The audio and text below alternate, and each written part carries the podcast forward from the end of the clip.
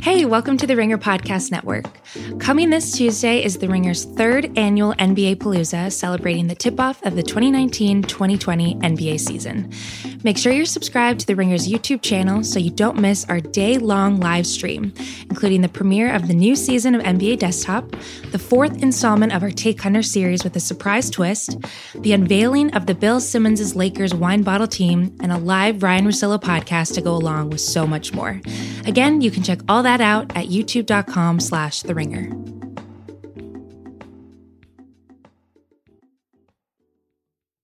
I need supports staff to clear the room. Stand up and walk now. Hello and welcome to The Watch. My name is Chris Ryan. I am an editor at TheRinger.com, and joining me on the other line, I will follow him into the dark. It's Andy Greenwald. Oh, so you've been in my editing bay then? You know, you know how dark it gets. How's it going, Coming man? to you live from the park. Coming to you live from the parking lot, buddy.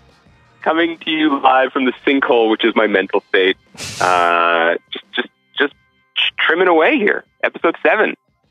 A lot of Uh, a lot of filmmakers say it all comes together in post. You know, Yeah. Well, first it falls apart though, and then you have to bring it back together. It is a very emotional, emotional experience. uh huh. And if I could give you an analogy, and I and I mean this because this is purely my own, you know, it, it, my own challenges dealing with my own shortcomings here. This is in no way a referendum on the, all the talented people who worked on the show.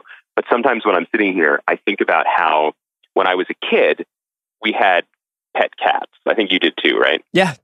And I don't know if your parents came from the sort of old school pet parenting, but I remember, 'cause I think my grandparents did this with dogs too. Maybe I'm about to out my whole family as like, you know, as, as PETA targets. But I remember that one of the things that my, my dad would do if the cat like threw up on the rug, uh-huh.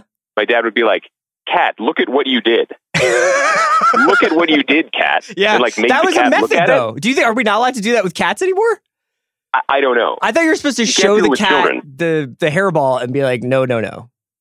right, right. That was, that was the method. Bobby, And so, is that a millennial? Is, For that, the is, record. is, is there is generational difference in no, cat? my dad totally did that too. All right, so okay, we're we're okay. Okay, good.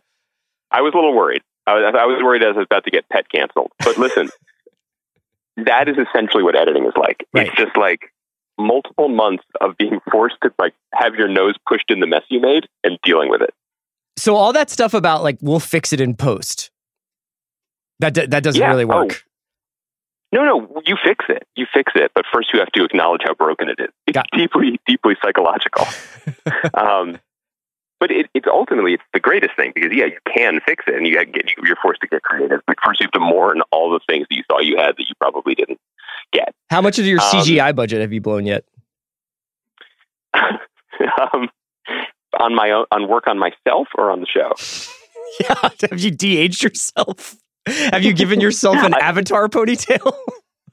I am covered. You haven't seen me in a week. I'm covered head to toe in ping pong balls, and I am now fluent in Na'vi, which, Yeah. as all of the Avatar superfans know, is the language right uh, from the movies. One other, th- uh, two other points, Chris, because I know this is a big show. You did an interview with my old friend Josh Schwartz and his writing partner Stephanie Savage about looking for Alaska. I'm heartbroken that I couldn't have joined you for it. yeah. Um, before we get into that, two quick pieces of business. One, I, I, I was so excited. I feel like felt like it was very on brand for us and for the show to have the New York Times write about our podcast in a wonderful way as they did this week. Great piece by Reggie Ugwu. Was very grateful to him, longtime listener. Uh, great to talk to him about our show, um, and great to know that the piece ran the same day our most recent episode posted, an episode that began with a seven minute long endorsement of cocaine in family circumstances. That's right. I feel like that was great for us. Then and if you're going to sure do blow, you might as well are- do it in front of three children and then sing a song from Oklahoma. Yeah. Yes, and I'm sure that's going to bring Thomas's English muffins and all, all our old friends back to the yard. Um, two, I just want you to know that um, you know how I'm sorry to out you like this, but you and your wife enjoy going on haunted hayrides. Yes, when it, we when went last night. We went last night. in in this autumnal 95 degree heat we're experiencing Yeah. here in Southern California. I definitely have like a pretty serious rep- respiratory infection from inhaling hot hay all night. Whenever, whenever we run out of drugs in this country, we can just start smoking hay fumes because let me tell you something. some weird dreams. This this is pure coastal elite stuff because I think the great men and women of the heartland of this country have been smoking hay out of boredom for generations. I'm sure that's a thing. Uh, and then maybe they sing Oklahoma. But anyway, I was talking to my wife about how you guys were doing your annual trip on the haunted hayride, and my children heard me. And it was just really a fascinating and very instructive moment where my older daughter heard me say the words haunted hayride and immediately freaked out and was like, Is that going to happen to me? and I was like, No, we don't ever ride on, you know, barnyard equipment and it's not real. It's something that, that Chris and his wife like to do. And she was just totally freaked out during breakfast. And meanwhile, my two and a half year old is just shoveling oatmeal and she looked up and she said, Is that real or made up? I said, It's made up. And then she just then she nodded and she said, I want to do that. Did and she really? Eating oatmeal.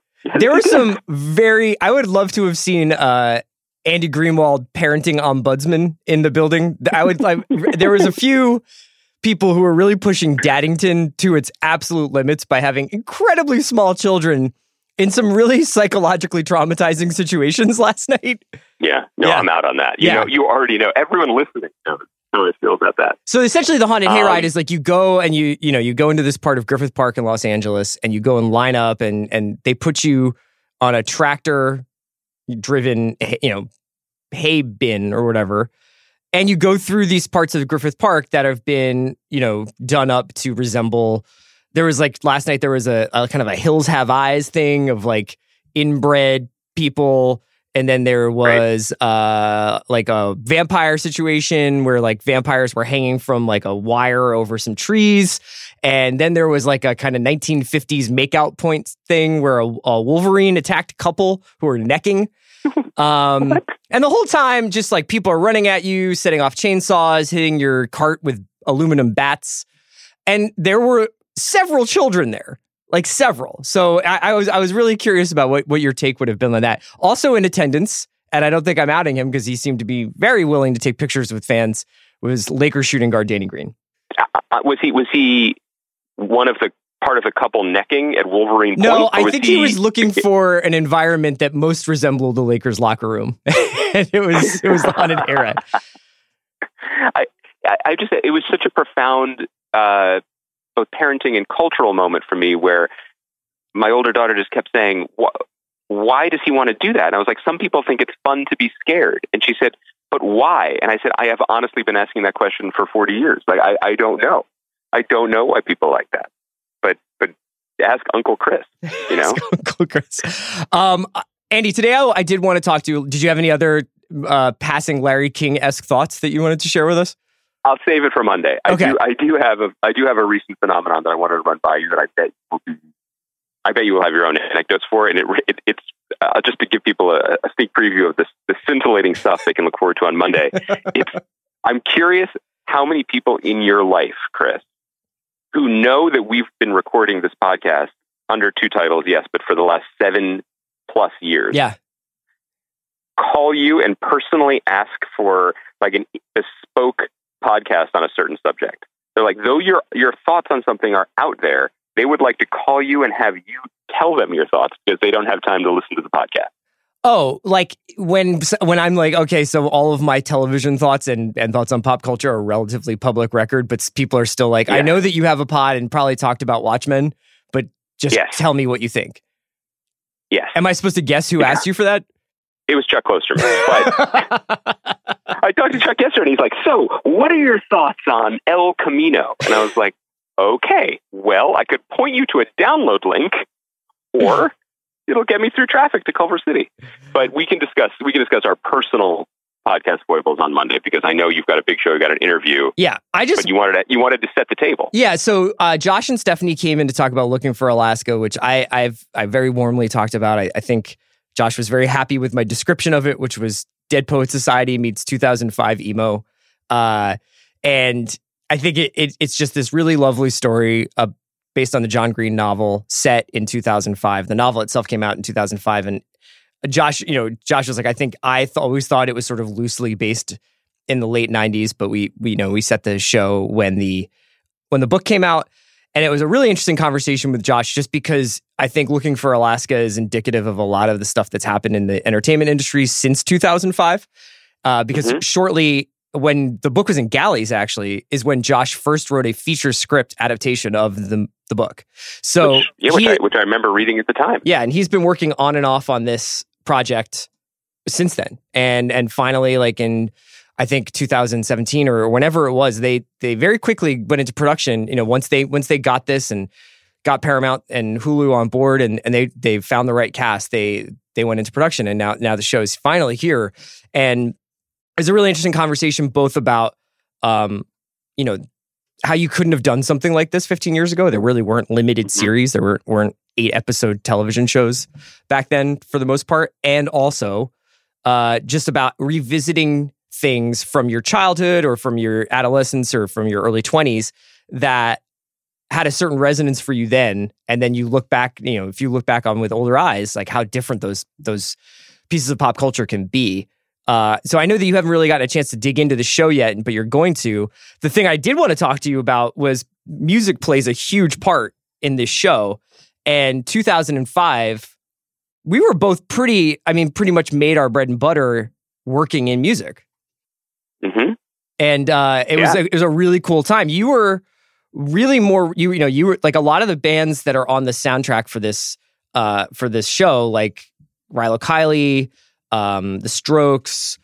Gosh, clap your hands, say yeah. There's covers of Death Cab for Cutie, Modest Mouse. Like we were writing about these bands and going to see these bands a lot back then. I, I was working at a record store in New York City. Um, I don't know if I was working there in 05. I might have not. I might have been in a magazine by then. But in any case, like it's a really interesting um, time capsule, and it led me to going back to looking at the the Spin magazine um, top 40 of of 2005.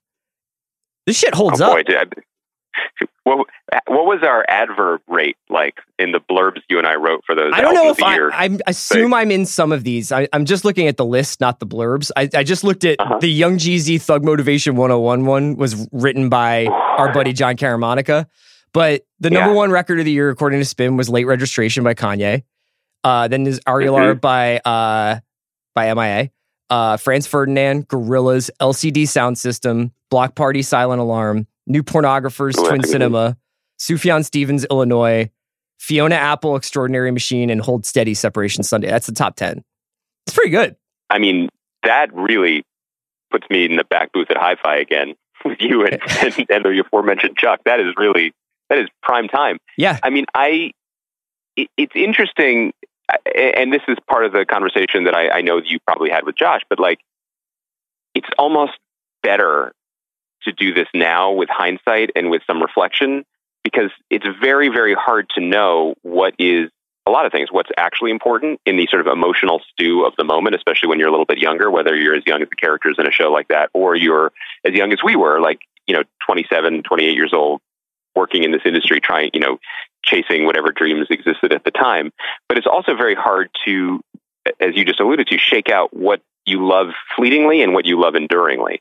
And particularly in the case of music. And now in retrospect, you know, we were the beneficiaries of uh, a time in our lives to be fans and also to be uh, critics and involved in that world where it felt like the tap was never going to turn off. That every era of whatever you want to call it, whether it was rock or pop, was going going to be replaced with a different era. Yeah. Right. That we sort of came of age as fans in the early '90s, obviously when alt rock and grunge and all that happened, and then we got deeper and deeper into indie or or you know that or whatever category of indie you want to talk about, whether it was punk or emo or twee or whatever, and then moving to New York City and seeing not just New York City rock and roll bands roll through, but seeing this kind of next generation takes a leap, whether it was Modest Mouse, who was a band that, you know, that, that you and I knew very well in the 90s, suddenly becoming a top 40 concern, but also this next generation of people who seemed primed to replace their elders, whether it was Jenny Lewis and Rilo Kiley or Ben Gibbard and Death Cab. And it just felt like it would be an ongoing thing where people would bubble up in the way that we had, they had done for decades and then take the leap.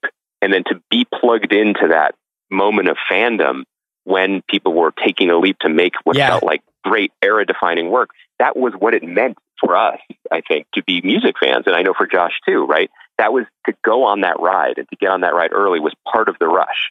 And you didn't have to be, you know, hanging out at a indie rock bar in, on the Lower East Side to feel connected to it. Sure. And in retrospect, that was the end of something, which isn't to say there's not good music now, but that particular uh, roller coaster kind of got disassembled not too long after that, right? No, absolutely. I'm just I'm just, I'm scanning over this list now. Can I read you something?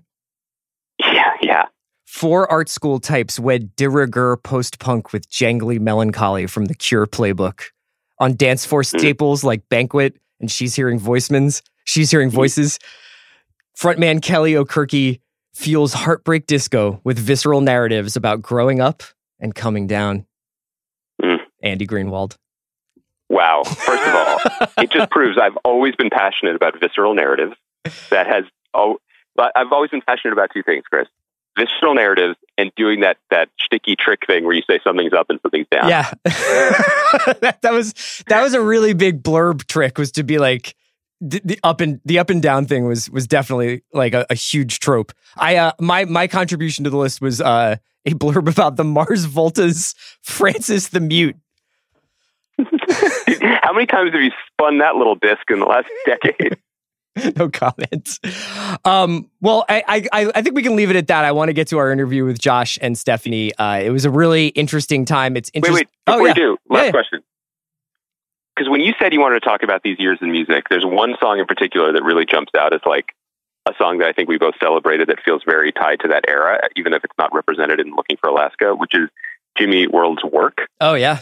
From the album Futures, which I think both you and I think of as like maybe like you know the the these the Sistine Chapel ceiling of a certain type of post punk pop emo, Yeah. and just like that song sounded like all of the kind of dorm room emotions you felt in college exploding into the widescreen possibilities of real life. And I really wonder if Would you say it sounded I- I- like going up and coming down? I would say it sounded like going up, and then you would never have to think about going down again. That's I would say like I, I would have definitely worked in something about how the elevator's broken or whatever. The escalator only moves one way, my brother. Um, w- help me shape this into a thought about why this era feels so ripe for a show like this for people of our age, and then hopefully for younger fans of John Green as well. Yeah, J- Josh and Stephanie were really articulate about that. I think that it's um, the most memorable. It's it's the re- most recent time right before the proliferation of smartphones, and so there is Right. a degree of nostalgia for life before everybody kind of communicating constantly with this computer in their hands. I mean, obviously, like I know your your boy had a T-Mobile Sidekick. Did you have a BlackBerry? Never, Did you have Never. You I didn't- You were Team Razr. Never. Oh yeah, well, kind of. Yeah, I was Team Moto for sure, and I was also Team Duck into the Apple Store uh, to check your on, email. uh, to check your email. Like that was, I would I would come out of the train at uh, at Broadway Lafayette, then walk down two blocks to the Apple Store to check my email to find out where people were meeting that night to do the thing we did every night. no, you did not. You make it sound like you're John Dos Passos. well, I was of that era, wasn't I? Just writing about the wars, the great wars that would soon rend us to pieces.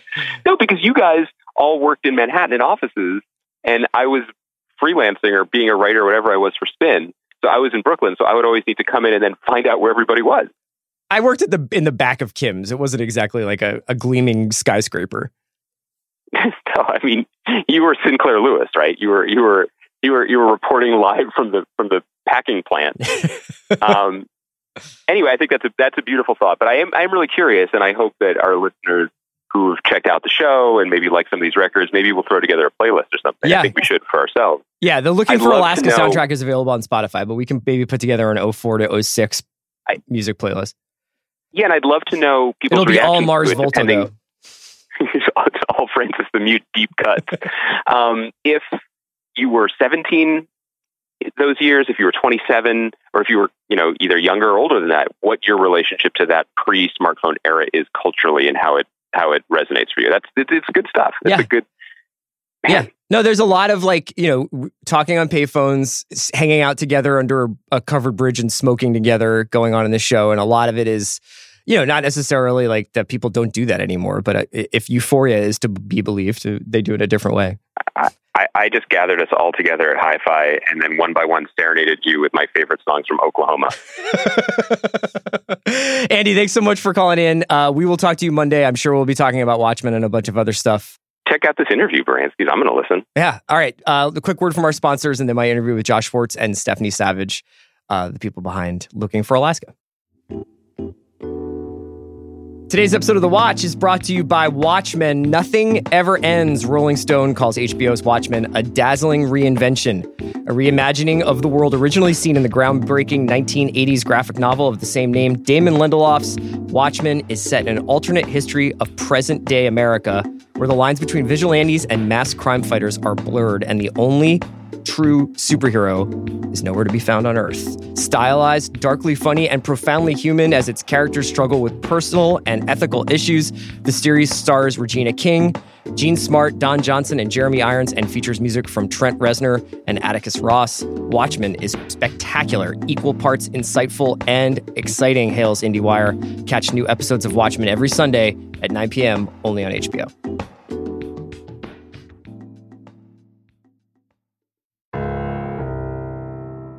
All right, so I'm so excited to be joined by Josh Schwartz and Stephanie Savage, who are the folks behind Looking for Alaska on Hulu, which Andy and I talked about a little bit a couple of days ago or like last week. I love this show. I watched it over the course of a couple of weeks with my wife. We both adored it. And I'm so happy to have you guys back on the show. So thanks for joining me. Thank, Thank you for having me. Always happy to be back. Yeah. So this is something that's been kicking around. I think, you know, I, I actually was talking to a friend of mine who said, Oh, I loved that script, this film script that you wrote. There's somebody who works in the industry who is like, I, I remember Josh's script that he wrote for the feature. So this is something that I don't know if everybody knows you've been working on since pretty much when the book came out. Yeah, it's been a 14 year. It's been a 14 year journey. Wow. And uh, I like to joke. Stephanie is tenacious. I usually fold at the first sign of resistance, uh, like a cheap suit. But there was just something about this book. From the first time I read it, I read it in galley form. Uh, it was unpublished. John Green was a then yet unknown author, not the like household name uh, phenomenon he would become, and just fell in love with the writing, with the characters, the tone, and just couldn't get it made as a feature. John was really happy with the first draft that we wrote, and and now having had some time and perspective and looking back on it and, and trying to be generous towards these studios that wouldn't make to the studio that wouldn't make it all these years, it was a challenging feature. Mm-hmm. You know, it was a, it's not an obvious studio movie, uh, especially it, not now. I well, guess definitely but not, not, now. But but then I you know was was there stuff like that that you remember from 05, 06 that was a little bit more. There was like always this? a movie that would get through. Like we set it up with uh, the original producers that I set up with at Paramount were Mark Waters and Jessica Chinsky, who were partners. And Mark had just come off of Mean Girls, uh-huh. so you know I guess that was a. But again, very different kind yeah. of tone and genre.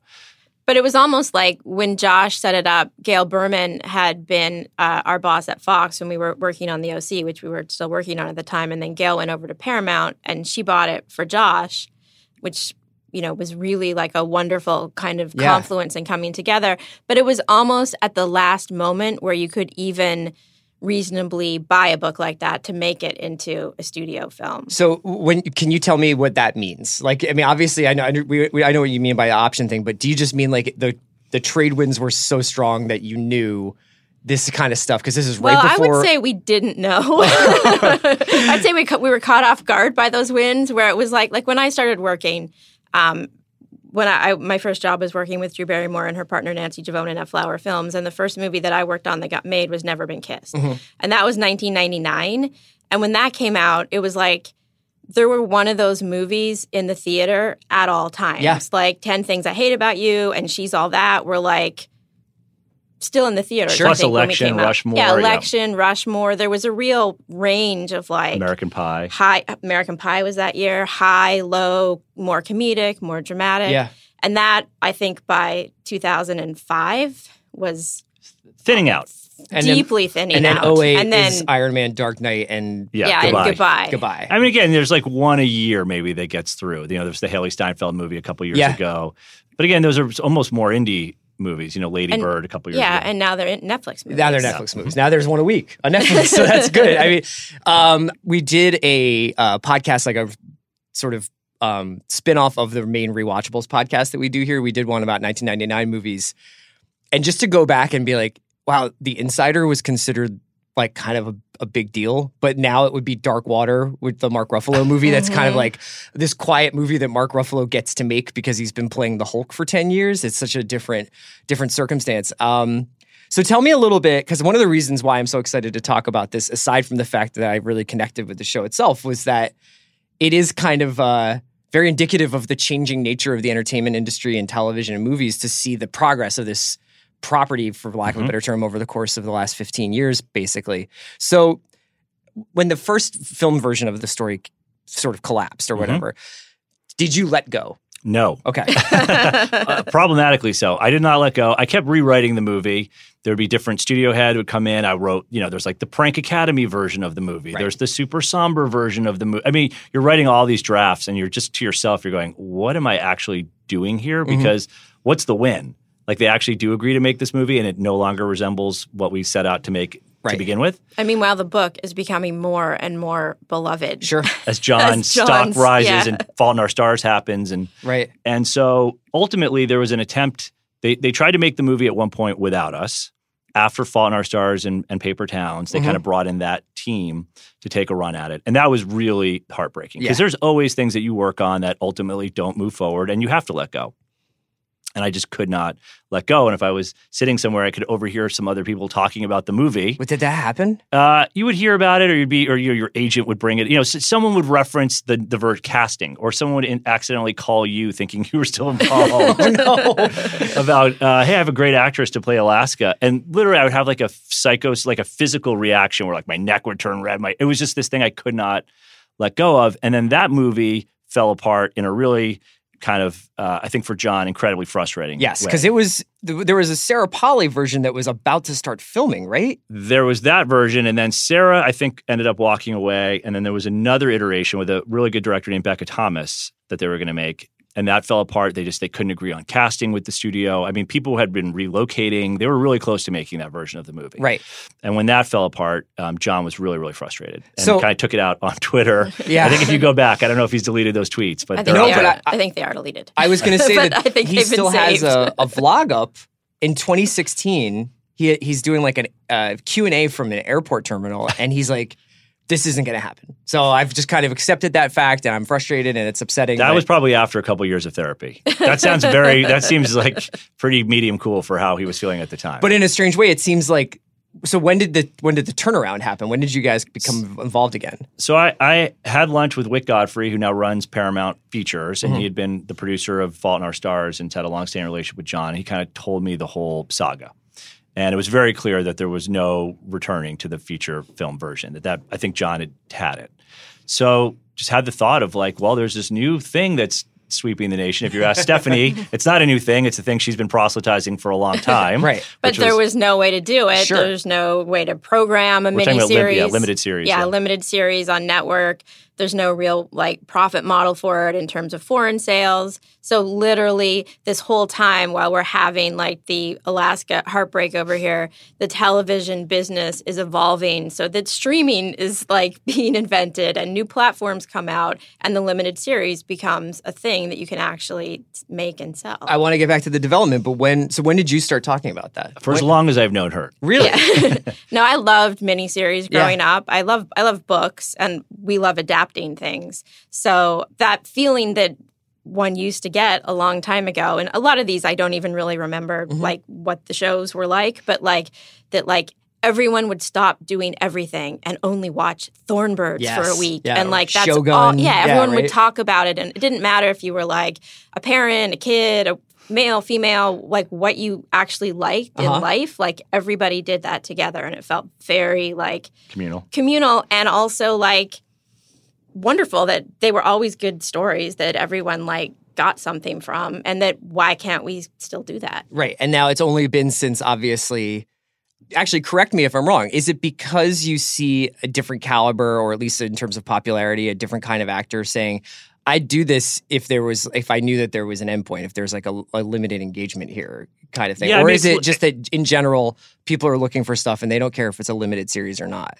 Are you talking about cast or are you talking about audiences? I'm talking about like what what, what changed that the networks are now so Oh. amenable to this? I don't know. It's streaming. I mean, Yeah. I, I I forget what was sort of like the breakthrough title, or even because we approached John about this two and a half years ago now, Mhm. and and the call was like, there's a there's limited series now. Obviously, The Fault in Our Stars, that film adaptation was as wildly successful as you could hope for, and rather than trying to kind of replicate that again, why don't we give audiences a different experience, Yeah. an immersive experience, um, where you could have eight hours you know, with these characters, you could have, I don't want to spoil anything, you could have six hours or six episodes with one of our characters to make it to the end. You just have more time Sure. to hang out and connect with these characters. Because I think part of what held it back as a feature adaptation as well was it's not plot driven, right? It's not a high concept. It is a hangout show. Yes. It is about connecting with these characters. For us, it was a relief because it didn't mean having to cook up crazy plot twists and you know we uh, our teen soap background did not did not have to apply here. Yeah. That we could actually just hang out. We wanted to make sure obviously there was enough story to drive things forward and there we open in a way that you know something inevitable is coming, but that we could just kind of relax with these characters. So being able to offer that idea to John, he was instantly open to that and very generous with the things that he loved most about the adaptation were things that were new Mhm. and things that were different. So anyway, I don't want to get ahead of myself, but we approached him with that idea, had kind of a rough idea of what the roadmap would be of how we could break this up into eight episodes, and then once we did finally go out and sell it, it happened really, really Yeah. fast. And so, what's the next hardest thing? Is finding the kids? Absolutely, finding Yeah. finding Miles in Alaska. Yeah. And was that uh, you knew it as soon as you saw it when the folks who eventually played those roles walked in the door? We did. We had met Kristine Froseth during our Runaways casting process, Hmm. and then um, she got cast on something in the middle of that. But we were like, Is that probably Society? Because that's where I think I first saw her. yeah, like, that may have show. been what Yeah. she got Yeah. cast on. And we were just like, who is this person? And she has this kind of otherworldly presence, but she also has this real sweetness and a mystery to her. And so she was one of the first people we sat down with when we when we started this. And Charlie Plummer, we actually FaceTimed with to meet him yeah, because first. he was in New York.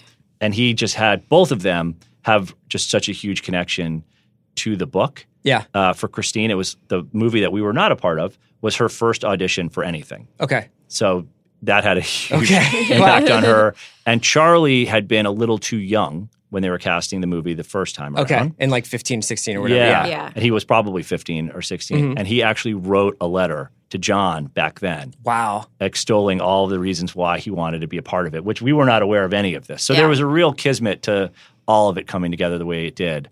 And then when Denny Love walked in as the colonel, you're just like, done. Has he done Lights out. anything else? Not that we were aware yeah. of. I think he had done like a guest star, but he just walked in and owned it. And we had talked to our casting director, Patrick Rush, who's cast so much stuff for us going back to the OC, that, you know, there's not going to, sometimes you're like, well, I could see that guy playing the part, or I Mhm. could see that person playing the part. Where like, there's going to be one person who walks in and is the colonel.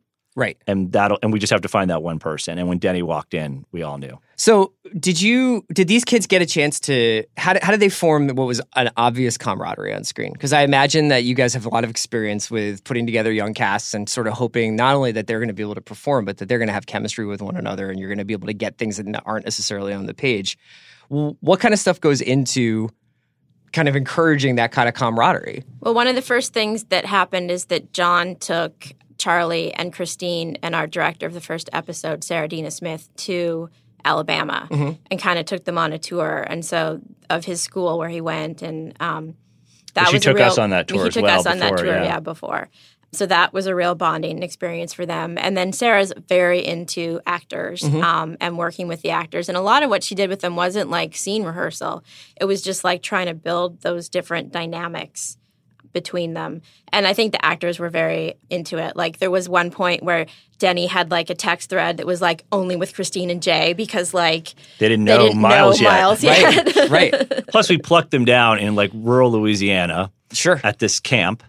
Uh, so that that was also going to be instantly bonding. You know that they only really had each other Right. in this environment. But we knew very early on, the first day on set, you know, Jay Lee who plays Takumi and Denny who plays the Colonel, they had their own secret handshake worked out. Like they had already kind of lived in these Right. relationships. They'd in a all way. gone through training camp already. had, yeah.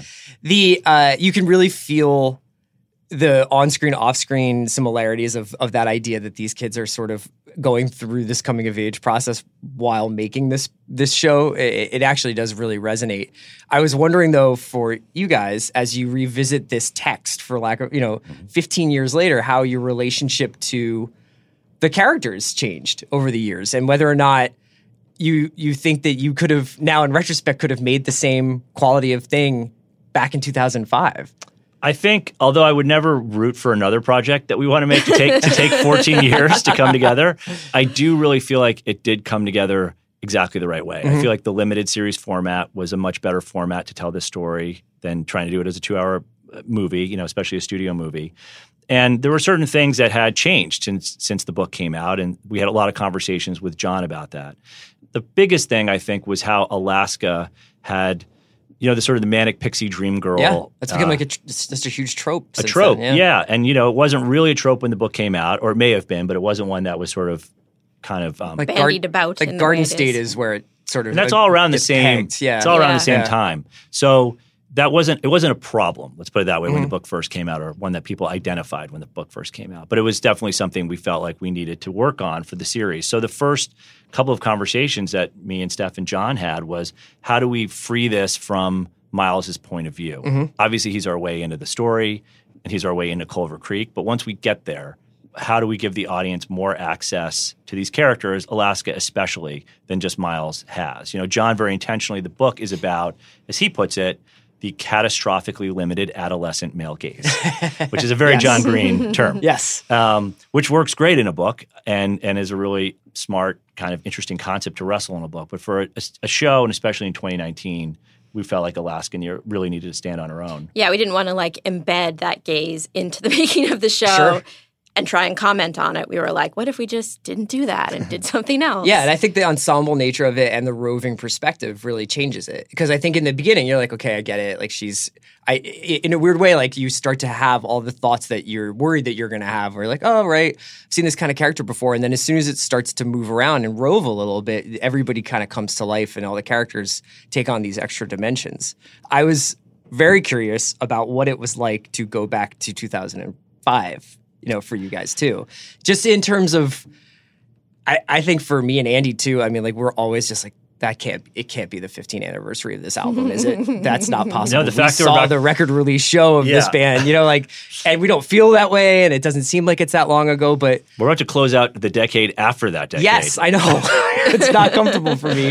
I was either. already old at the beginning of this decade. Yes, yes. Um, but you guys also shaped the way we remember that decade in some ways, and you know, with, with the work you did on television. So, what was it like going back to that?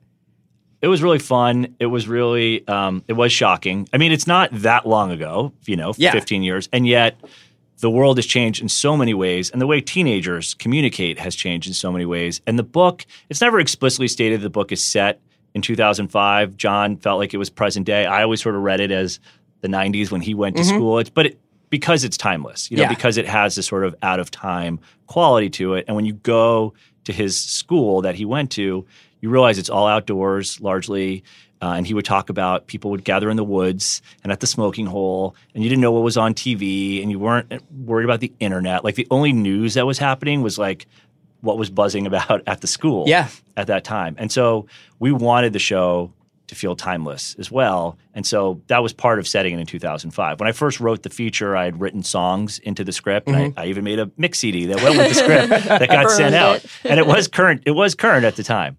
Um, Here's a band called Bloc Party you may have heard of. Yeah. and uh, Wolf Parade, anybody? And then now, uh, so so when we decided to go back and and to preserve that timelessness, it just felt right to set it in 2005, and we also really wanted to recreate the experience that readers had. Mm-hmm. Um, when they read that book, you know, what, how they were feeling in their lives and how that book made them feel, and just kind of tie that all together, take take them back to that time period. So 2005 just presented itself. And what is that if you were trying to imagine like Alaska's Instagram page Right. and like how they're texting each other everything and like not sneaking in and out of each other's rooms and Juuling, yeah. yeah, like no, but there's such a great built-in necessity for one-to-one contact by eliminating the iPhone stuff because they have to run across the campus to go knock on somebody's door Yeah. and leave notes and the payphone. I mean, Mm-hmm. yeah, I remember the payphone being a central part of like college and just being like, oh Yeah. hey, you know, like your mom called and like here's a note and it's like three days later and you're like, oh okay, Yeah. But the other part of that, so so we wanted 2005. We didn't want to lean too heavily into it. We have like you know MapQuest directions being printed or like Da Vinci Code on audio CD. Some details. Um, low waist bootcut jeans. yes, of course, which are now like Lara, back, right? yeah. No, no, no, they will be in a year. Yeah, So we didn't want to lean too heavily into it. But then the other part of it that was interesting for us is, you know, we have younger actors in the show. Yeah. So some of them were kind of looking to us like, what were the aughts? You know, what is this music or what is that time? And so we've all of a sudden found ourselves like these Grandpa, come sit and by Grandma and Grandpa, and we'll tell you about how we used to gather around the radio. um, but the idea that their their noses are buried in books and not buried in their phones. Yeah. And I and I think it's okay maybe to pres to present to teenagers today this idea of like you don't always you didn't always have to be on your phone. You didn't always have to be on Instagram. You could have a book and a conversation, and maybe there's something idealized about that that will kids today will warm to. Well, I you know I, Or that ship has sailed, and I'm just I'm just old. I'm sure they exist in different ways now, but I think what I always remember about that time in my life and then the years after that was something that you capture really well in this show, which is the ability to recognize kindred spirits through these little things, whether it is music or whether it is your book, your taste in books, or whether it's just sense of humor. I thought that was one of the best things about the show is that you show how these kids are just on the outside of this there's a class system going on there. There's these rich kids, but there's not like there's not overlap because the school seems small enough that everybody pretty mo- no much knows everyone.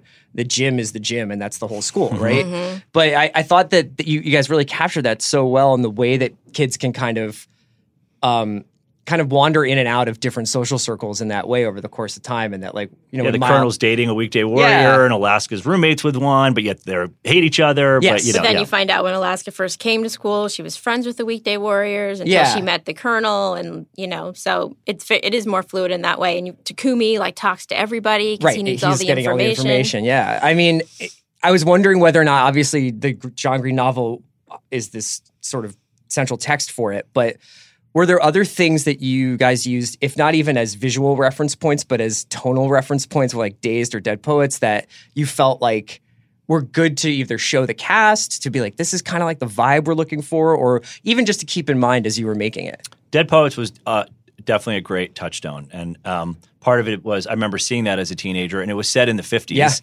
Yeah. Um, but just being like, that seems amazing. I wish I could just bicycle across campus and like kick a soccer ball and talk about poetry, and uh, who wouldn't want that? Yeah. You know. Um, but it, it has a timeless quality to it that even in the '80s, it felt like it was transcending time. I think American Graffiti was a reference. Dazed and Confused. Those- Lady Bird was something we talked about. Oh, yeah. Just how that handled period in a really nice way. That it was just sort of like softly period, but kind of transported you, and also had a really lovely tone that blended humor and heart Yes. in a in a complicated way.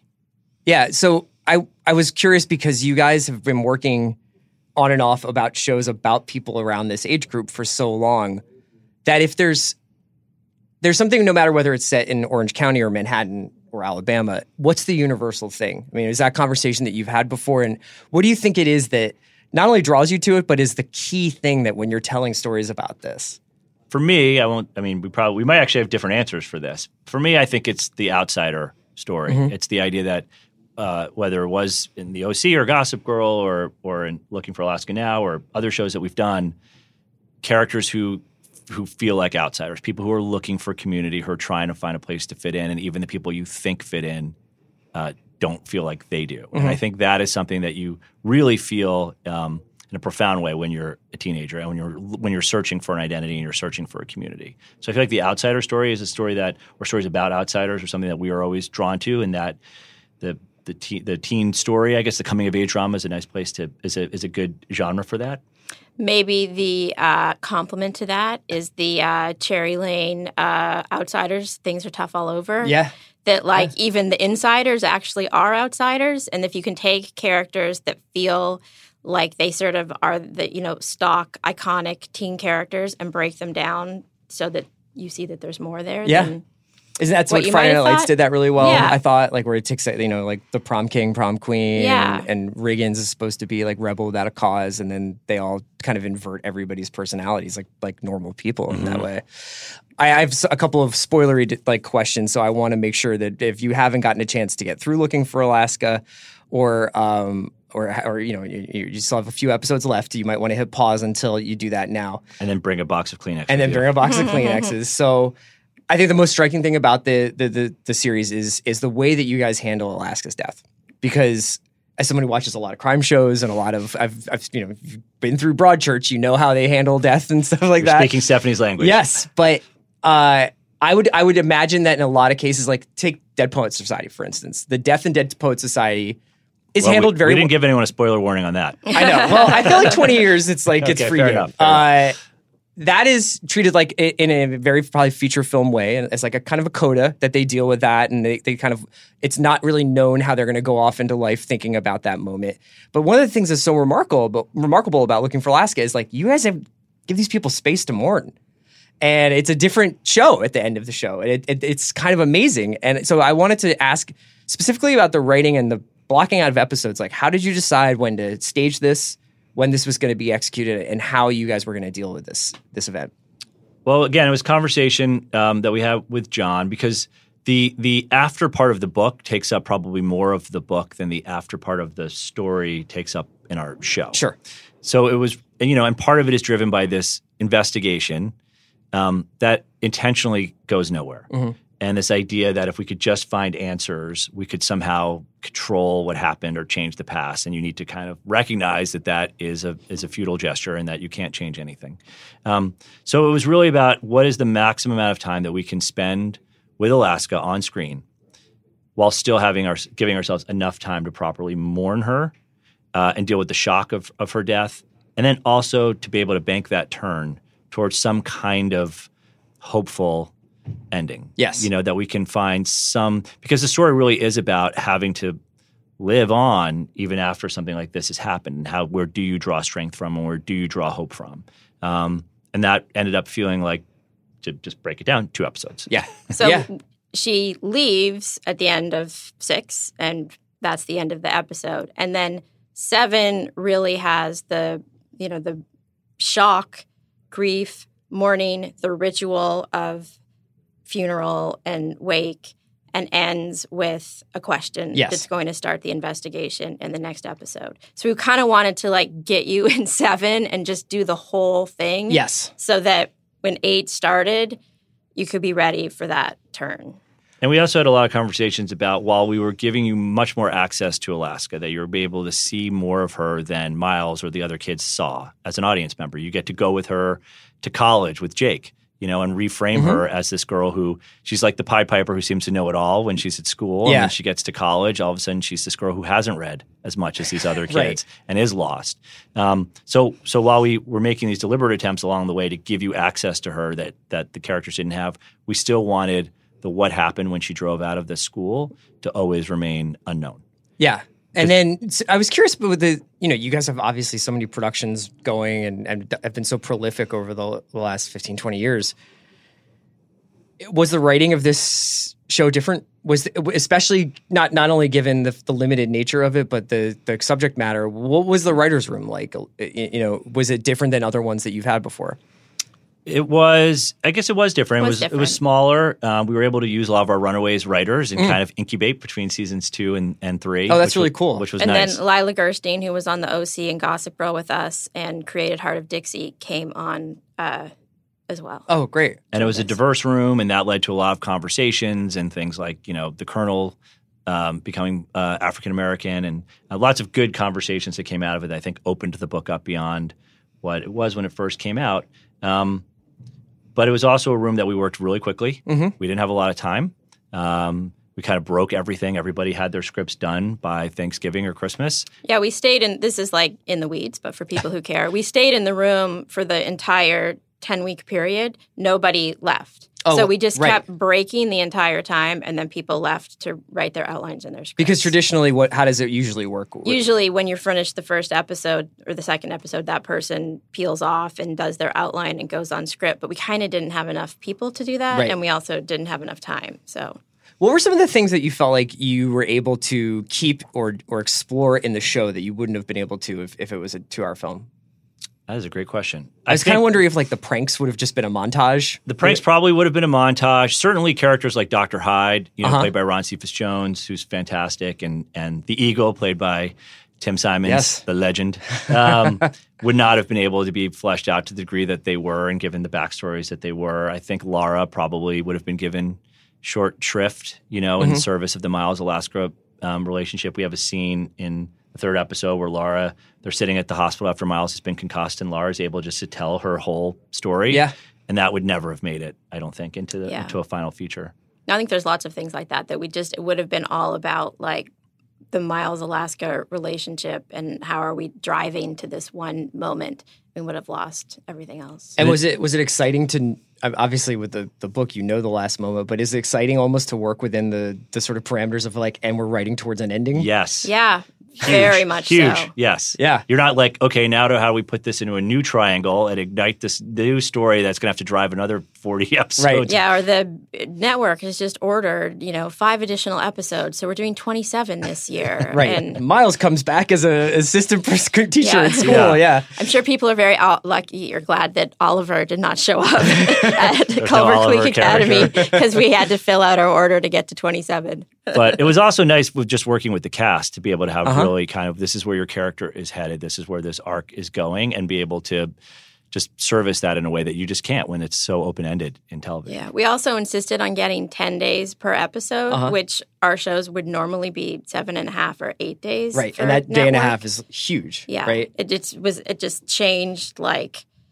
the number of takes you can do, the amount of work you have to get done in every day. Like everyone just got to be able to really concentrate and focus and do things more than one time. And we didn't have that. Some, there's always days when you're rushing, but it wasn't that same like panicked feeling of like it's just got to move on. Well, also feels really real there. You know, the, Yeah. the, the smoking hole and the and, and the campus. It feels. It doesn't feel stagey at all. It doesn't feel sound stagey at all. It And was real. Yeah. The, I have the horsefly bites. And So how long was Poison Sumac how long did you prove it. shoot for? it was about five months. March Wow. to Yeah, July. Yeah. And by the way, we were shooting. So we shot the you know the beginning of the show in March. So we're shooting like it's late summer, beginning of fall. Uh-huh. Everyone's arriving at school when it was cold Right. in Louisiana, and then we were shooting winter in July in rural Louisiana. So those scenes on the like Tim Simons has this story when he's on the bus at the funeral, um, and he can't get off the bus Yeah. to go to the Yeah. funeral. And he could just, it, you know, it was 108 degrees. He's in a suit. Everyone's in wool clothes. And he could hear off screen someone say, Could someone please tell Tim to stop sweating? he's like, It is impossible. So we really put, and these extras, these poor extras Yeah. who came and, you know, who were at the funeral all wearing wool in, in, in the heat was quite uh, intense. The other thing I was going to say when you were asking about the, the, the room or how breaking these stories, it was nice because we had the book. Mhm. We had the feature script, you know, and then it was really about just taking these sections and, and opening them up. So something like Thanksgiving always always felt like Thanksgiving was going to be an episode. And Yeah. You could really kind of spend all that extra time with the Colonel and his mom, and she's fantastic, Deneen, who plays Dolores. Um, but then also be able to add in something like the encounter with Dr. Hyde. Uh-huh. So we would have these kind of we kind of knew, okay, this next episode, this is the big prank in the school dance. You know, you had certain touchstones for each episode, and I think that also was a really nice roadmap. Uh, I want to end it by asking you guys about the music because I've I checked. There's already like uh, dozens of Spotify playlists. We have an about- actual Yeah, I, soundtrack. saw- I think I Yeah. saw the actual soundtrack playlist. How hard was it to restrain yourselves? How like wh- how did you make your decision? I don't know that we did restrain Yeah. ourselves. we had a very large music budget because the irony is a lot of these bands we put on the OC because they were indie and we could afford them because we didn't have a huge music budget. Well, they're not indie anymore. Um, they're huge bands that everybody knows, and the titles that we're asking for are now catalog titles. Right. And so uh, we were looking at a very different economy.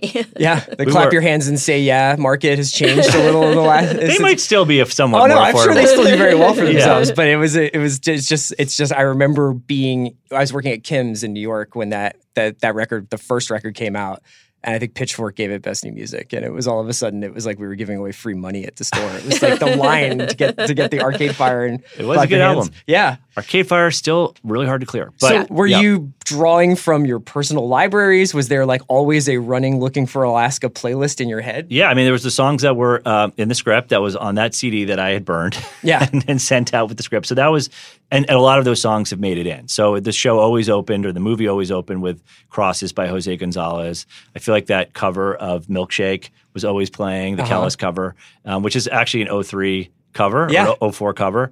Um, uh, And then there were songs that like we wanted to use on the OC, like that Bloc Party song. We put to picture like twenty times. Rilo Kiley tried twenty times, never quite work. different But- songs by those bands, But but, it felt like, wow, this is because we're going to use them in this moment. this is our opportunity. And there was other song, you know, there was so, something like Death Cab, I'll Follow You in the mm-hmm. Dark, was a song we had really wanted to use on the OC, and obviously we had a long-standing relationship with Death Cab, which I think at the time they were cool with, and then they were kind of uncomfortable with. Right. I think at one point Ben Gibbard was like, "You know, we're more than just this band." The that- OC band. yeah, Yeah. which totally fair, and I I concur. Um, and when that song first came out, it was too personal to them to license at the Uh-huh. time, and so that was a moment where we're like, "Oh, Death Cab is saying no," which is again totally fair. Yeah. And here um, they were open to it, and we loved the idea of having it covered. Uh, and Maya Follick does this beautiful Yeah. cover of it that's really haunting. And actually, all of the covers, with the exception of our Macarena cover, uh, our trap Macarena uh, re- cover, uh, are all done by female vocalists. And that was about, you know, obviously a lot of indie rock was male vocal driven back then. And so trying to give, as we were also trying to get inside of Alaska's head and illuminate kind of her emotions, we felt like the music could go a long way to that. And having uh, female vocalists cover these Yeah. songs was a way to achieve that. Yeah, Uh, and like I'll Follow You Into the Dark is a great example of like hearing that with a female vocal, and all of a sudden it's, you know, maybe it's Alaska's singing it to Miles, or maybe Alaska's singing it to her mom. Like it doesn't become about his feelings about her. Mm-hmm. Yeah, it's not just mixtapes going back and Yeah. forth. Yeah. And I had no idea uh, Franz Ferdinand's "Take Me Out" was so sad until I heard the cover of the show. Yeah. Yeah. Uh, and the bravery and uh, Orange Sky, Alexi Murdoch, Orange Sky. So there were songs that we had used on the show, but that on, on the OC. But then we wanted to have new new takes or new context. what did the kids who were on the show think of the music? They were really into it. I mean, for some of them, it was new. um, Yeah. and we played a lot of music on set. And Charlie Plummer, who plays Miles, walks just would walk around set all day with a little speaker. Oh, cool. Uh, but he was usually playing like, you know, Travis Scott. it's a little bit of a I different the, vibe. the Travis Scott version of Looking for Alaska plays a little bit different. That's in the next 15 years. yeah, right. I want to ask one last question, which is just about the very, very uh, like sweet OC drop that happens in the in the in this series where uh, Miles and Lara are staying around. And they're a very, very relatable early binging thing where they On DVD, on their laptop. And I remember running around Brooklyn renting uh, discs of early 24 when my my That was the then girlfriend- breakthrough TV show yeah, on DVD. It was like Yeah. we have to. And I was there was a I was wondering if you guys could come up with like a blooper reel of like the different shows that they could have been putting on because it would have felt different if it was Kiefer Sutherland being like, "Tell me what you know." it takes you out of the shooting moment. a guy in the knee. Yeah, Yeah. that would have been cool. But that was great. I mean, did you did you write it in that way, or was that something that was we just, actually didn't write that into this. Yeah. That was written by uh, two of our writers, Warren Sue Leonard and Ashley Wigfield. They wrote it in. It's not something we would have felt comfortable writing in ourselves. Okay. But because they wrote it in and everybody's like, no, it's funny, leave it. Because we didn't know, like, what's that line? Right. You know, like, obviously we we like meta things. Right. And even on the OC, they watched a show called The Valley and we were kind of deconstructing it as we went. But we, you know, I don't know that's a line that And we were. Kristine was a huge fan of the show. And while we were shooting, she was like making Charlie watch it. So Really? there was kind Oh, of yeah. this feeling of Oh, like, that's nice. eh, She didn't this tell us when we first cast her that she, and then afterwards she's like, "I have something to tell you." And then like photos started to surface of her at like age twelve, like clutching magazines with Mischa Barton's face on the cover. And she said, to, so she got Charlie to start watching. And one day we're on set, and she said, "Don't, you know, we'll just watch up until Marissa dies." And, Char- and Charlie goes, "Marissa dies," and he was so stricken. So it's you know, um, it was not just an homage to ourselves, but also Kristine. No, it was, Yes. and it felt it, it played. It was real. You know, I think I think it really made sense. Well, thank you guys so much for coming by. I really loved this show, and I, I'm I'm glad people are checking it out. Have you gotten a lot of nice feedback from not just because it's not just book fans now? It's It fans of starts you with the book. It starts with the book fans, Yeah. and it definitely there was a lot of people who hold this book in high regard. This, you know, this book was there for a lot of people during difficult times in their life, and I think John has a really profound relationship with his readership Yeah. because of that. So they're obviously the ones who are the most skeptical, scared, what have you, going into it, and their responses have been just so gratifying and and feeling you know very pleased with how it's been adapted, understanding that we've changed some things, obviously, Mm-hmm. moving it into a series, but clearly we love this book as much as they do. And now it's starting to broaden out into people who haven't read the book. And it's been really Yeah, exciting. I actually I haven't read the book. You know, I, yeah, I I I, I read other John Interesting. Green, I would not I, have seen I would not have expected I, that. I think I just missed it when it came out, and then I I knew about Paper Towns and stuff like that, but I just was like, oh yeah, I didn't know he had another book, and uh, I so I was very surprised by some of the things that happened in Oh, the good. show, which is nice, and it, it's almost interesting to look at it with my eyes because I didn't have this sort of pre-existing relationship with it, but I was also quite shocked by the, by the end of it because I was like, oh, that doesn't look like that bad of a car accident. She'll be like, Really? Well, I mean, I, you don't know who's in it for That's a while, true. Yeah, and I was true. like, and then I about around five, I was like, they're gonna have to start looking for Alaska soon. this doesn't bode well. so yeah, uh, well, thank you I'm so glad we can have a good laugh about that. Yes, right. You know, all in fun. Uh, thank you guys so much for coming by. I don't want to keep you any longer. Stephanie and Josh, thanks for coming on the watch. Love being Thank here. Thank you so much. Thanks for listening to my interview with Josh Schwartz and Stephanie Savage from Looking for Alaska. You can watch that on Hulu. We'll be back on Monday with more Watch. Thanks, guys.